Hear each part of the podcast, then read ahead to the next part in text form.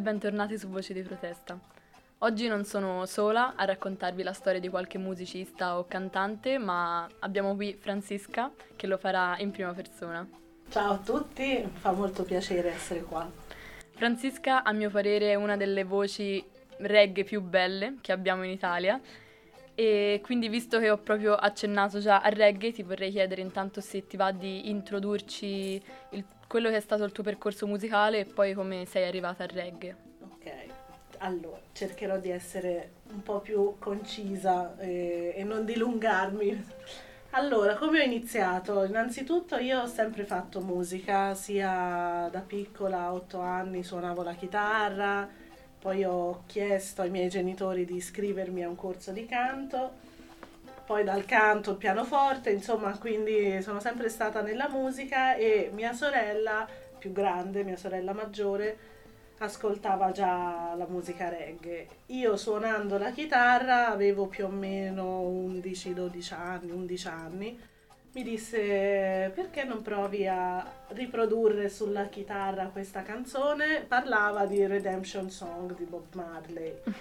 E io a quel punto ho detto bella questa musica, mi piace. Da lì piano piano con la ricerca, con la passione, insomma mi sono, mi sono appassionata a questa musica e, e, da lì è uscito poi tutto il resto. Insomma poi ai tempi c'era MySpace che sembra una cosa di altri tempi, davvero. Sì, per esempio ai miei tempi già non c'era più. Non c'era più, ecco, quindi insomma si parla di un po' di anni fa, direi anche una ventina di anni fa più o meno.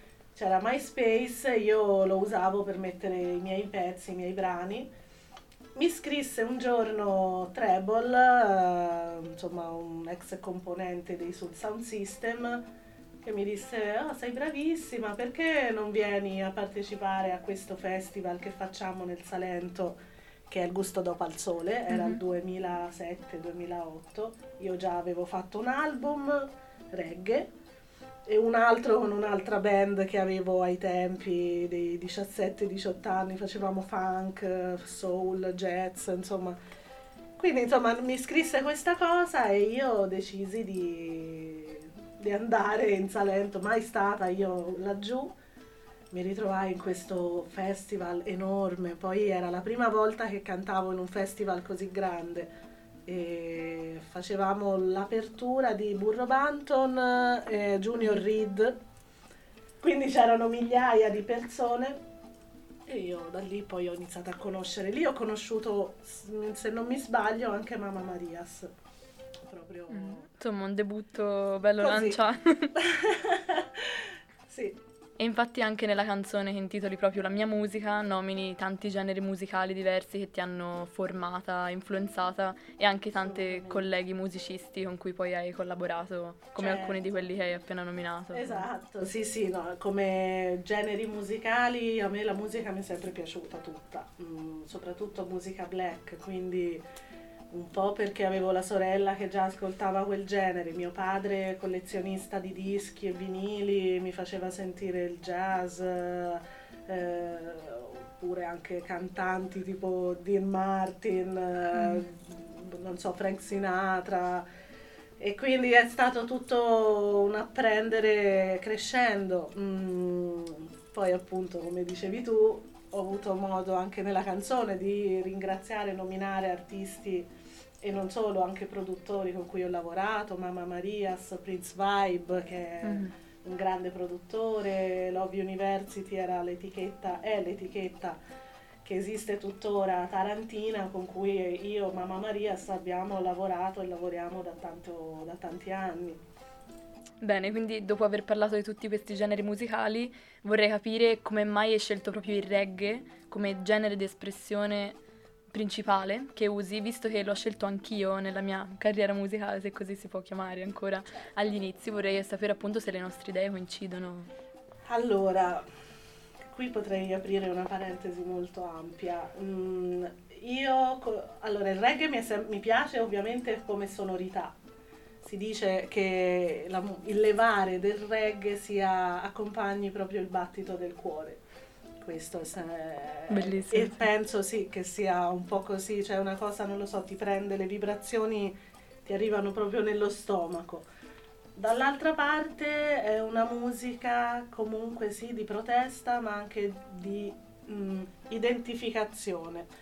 Allora io sono una ragazza, una donna brasiliana nata in Brasile e cresciuta in Italia poi negli anni e ho sempre cercato la mia identità. Ho una storia familiare particolare, insomma, non sto qui a raccontarvela, però mi serviva identificarmi in delle, in, sì, in delle cose, in delle, dei principi che la musica reggae ha. Quindi mi, mm, proprio sì, mi, mi viene di dire che è una musica di identità che mi rappresenta. Mm-hmm, certo.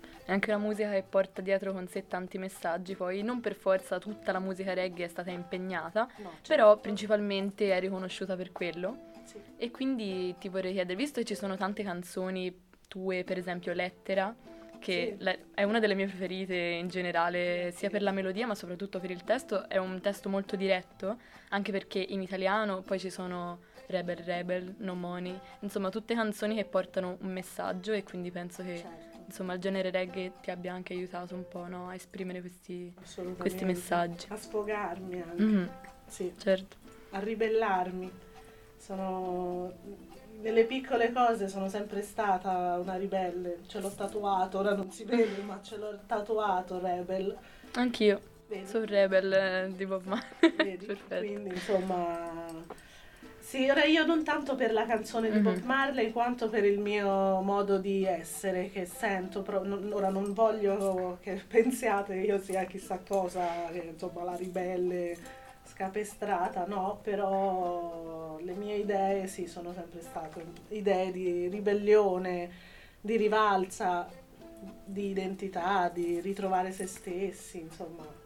Certo. Mi rappresenta molto questa musica. Mm-hmm. Ah, è proprio quello che vuole esprimere questo podcast, non importa essere quanto ribelli mm, per forza fare casino, basta anche scrivere semplicemente una canzone e far uscire proprio fuori la, la propria voce e già quello è un gesto di forte ribellione.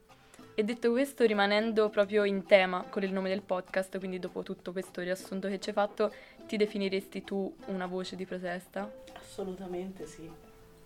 Beh, certo, come anche la sista qui accanto. Va bene, grazie mille per averci raccontato la tua storia. Grazie a voi. Interessantissima. E volevo ricordare appunto di seguire Francisca sui social. Allora, sì, certo, se volete seguirmi su Instagram mi trovate sotto al nome di Sista Francisca, tutto attaccato.